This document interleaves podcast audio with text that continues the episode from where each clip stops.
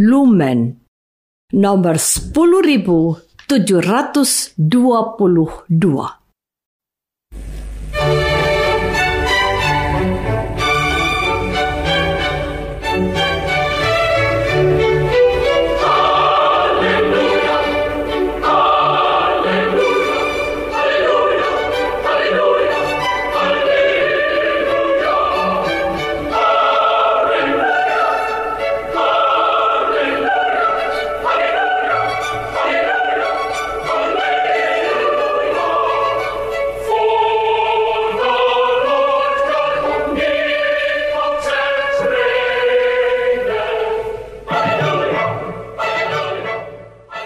Saudara pendengar di segenap penjuru tanah air, selamat bergabung dengan Lumen Indonesia.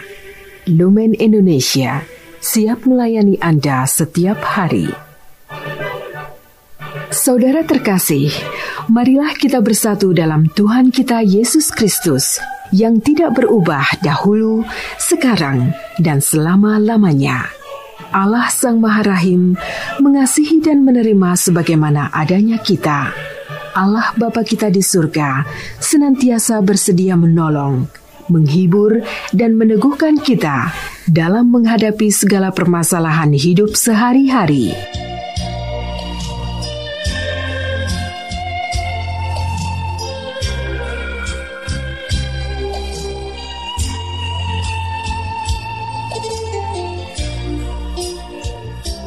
Saudara-saudari, marilah kita mendengarkan renungan dengan judul Pembelaan Yesus.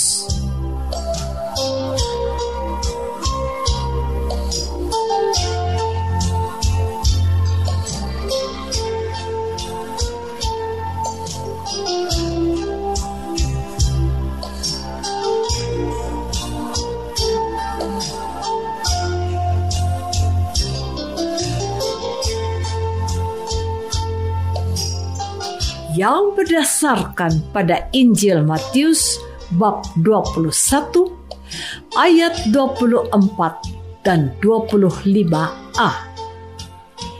Jawab Yesus kepada mereka, Aku juga akan mengajukan satu pertanyaan kepadamu. Dan jikalau kamu memberi jawabnya kepadaku, aku akan mengatakan juga kepadamu dengan kuasa manakah aku melakukan hal-hal itu? Dari manakah baptisan Yohanes? Dari surga atau dari manusia?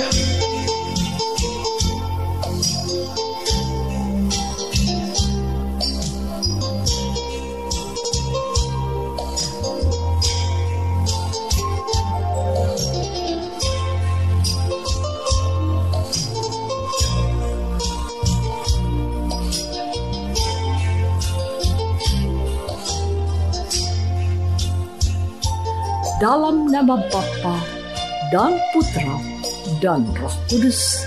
Amin. Saudara-saudari terkasih dalam nama Tuhan Yesus Kristus. Konflik antara Yesus dan imam-imam Yahudi dan tua-tua bangsa Yahudi terus terjadi. Bahkan mereka mempersoalkan kuasa Yesus yang bertindak menyucikan bait Allah. Mereka bertanya, "Dengan kuasa manakah engkau melakukan hal-hal itu? Dan siapakah yang memberikan kuasa itu kepadamu?" Namun, Tuhan Yesus tidak segera menjawab mereka.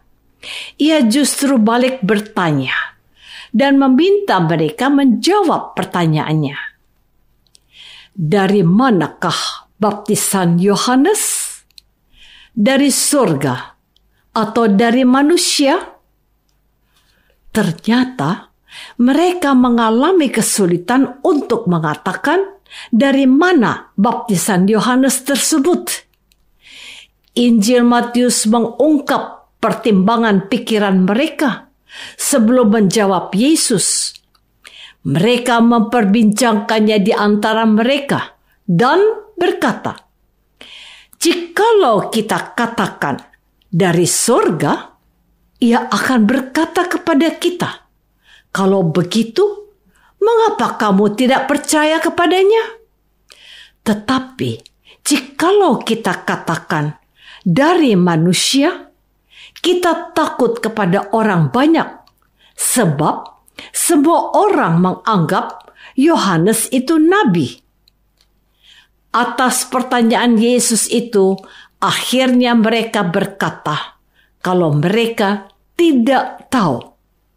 Dengan cara demikian, Yesus tidak memberikan jawaban untuk mereka tentang pertanyaan yang mereka ajukan kepadanya. Saudara-saudari terkasih, menarik untuk kita simak bahwa Yesus mengedepankan peran Yohanes yang membaptis banyak orang untuk sebuah pertobatan. Yohanes secara tidak langsung mendapat legitimasi atau pengakuan baik dari mereka yang bertanya maupun orang-orang yang datang kepada Yohanes untuk menerima baptisan sebagai tanda pertobatan yang diserukan oleh Yohanes Pembaptis. Yohanes adalah nabi yang diterima masyarakat Yahudi. Karena itu, mereka menghormatinya.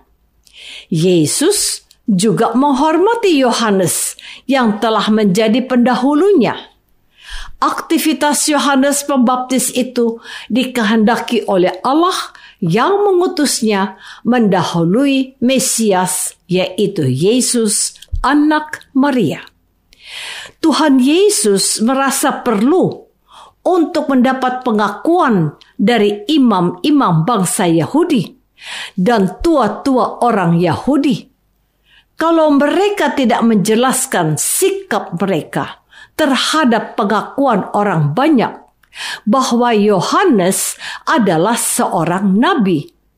Bagaimana mungkin mereka tidak menerima Yesus yang diwartakan kepada orang banyak sebagai lebih besar dan lebih berkuasa dari dirinya? Saudara-saudari terkasih, pembelaan diri Tuhan Yesus terhadap pertanyaan orang-orang yang tidak berhak mengetahui dari mana kuasanya berasal, sebab pertanyaan mereka diajukan dengan niat tidak baik dan ingin memusuhi Yesus.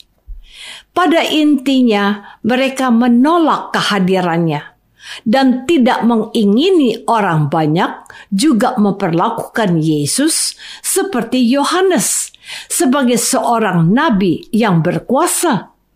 Sebab jika terjadi yang demikian, maka mereka akan semakin kehilangan peran mereka di tengah masyarakat Yahudi sebagai imam atau tua-tua yang selama ini disegani dan dihormati. Kehadiran Yesus sungguh mengusik keberadaan mereka sebagai orang penting di kalangan bangsa Israel. Penerimaan Yohanes ternyata berbanding lurus dengan penerimaan masyarakat terhadap Yesus orang Nazaret. Bahkan banyak orang dari berbagai daerah selalu berusaha mencari dan ingin sekali mendengarkan Yesus. Matius bab 14 ayat 13. Orang-orang itu tidak pernah kehabisan cara untuk menemukan Yesus, untuk mendengarkan Dia dan disembuhkan dari berbagai penyakit yang mereka alami serta dibebaskan dari kuasa-kuasa setan yang membelenggu mereka. Ini adalah bentuk pengakuan dari orang banyak yang selalu berusaha menemukan keberadaan Yesus. Imam-imam Yahudi tidak menyukai itu tua-tua bangsa Israel pun merasa keberatan sebab kehadirannya merugikan mereka. Saudara-saudari terkasih, pada saat ini kita sedang mempersiapkan diri untuk menemukan Yesus yang dilahirkan di Bethlehem. Perayaan kelahiran Tuhan Yesus mau menyatakan pentingnya peristiwa tersebut untuk semua orang yang percaya kepadanya. Begitu besar kasih Allah kepada dunia sehingga ia memberikan anaknya yang tunggal untuk menebus dunia dan untuk menyelamatkannya. Nubuatan kelahiran Sang Mesias sudah diramalkan berabad-abad lamanya. Bahkan raja-raja dari jauh yang bukan bangsa Israel saja berusaha keras untuk menemukan di manakah raja bangsa Israel itu kelak dilahirkan. Memang kitab suci tidak banyak melukiskan kelahiran sang raja, tetapi apa yang ditulis cukup menegaskan bahwa Allah sangat peduli akan keselamatan bangsanya Israel dan umat manusia termasuk kita. Maka Baiklah, kalau mulai hari ini kita memupuk rasa rindu untuk peristiwa kelahiran Sang Juru Selamat itu, janganlah kita menolak kelahiran Yesus Kristus seperti yang direncanakan Herodes raja pada waktu itu yang sudah berusaha untuk menyingkirkannya. Upaya untuk menyingkirkan kehadiran Yesus masih kita dengarkan dilakukan oleh imam-imam dan tua-tua orang Yahudi. Namun, fakta bahwa orang banyak mengakui kewibawaan baik Yesus maupun Yohanes membuat mereka tidak bisa bertindak banyak.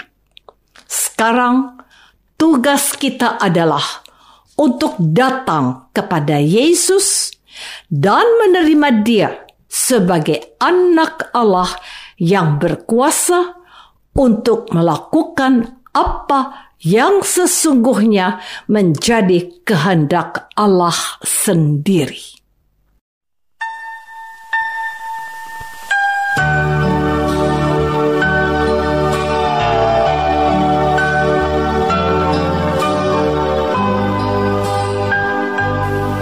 Saudara terkasih, marilah kita masuk dalam saat hening sejenak untuk meresapkan renungan yang baru saja kita dengar bersama dalam kehidupan iman kita masing-masing.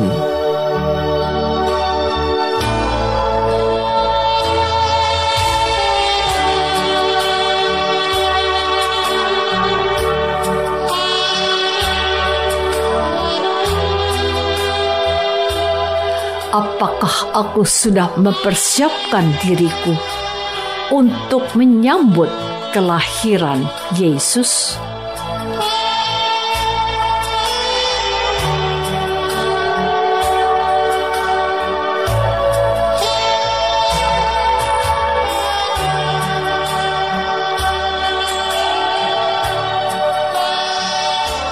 Marilah kita berdoa Bapak yang Maha Baik, terima kasih untuk pewartaan firman hari ini. Bantulah kami untuk menerima Yesus sebagai putramu yang berkuasa dan menyelamatkan kami dan seisi dunia ini. Demi Kristus, Tuhan dan pengantara kami. Amin. Semoga kita semua selalu dinaungi dan dibimbing oleh berkat Allah yang Maha Kuasa, Bapa dan Putra dan Roh Kudus. Amin.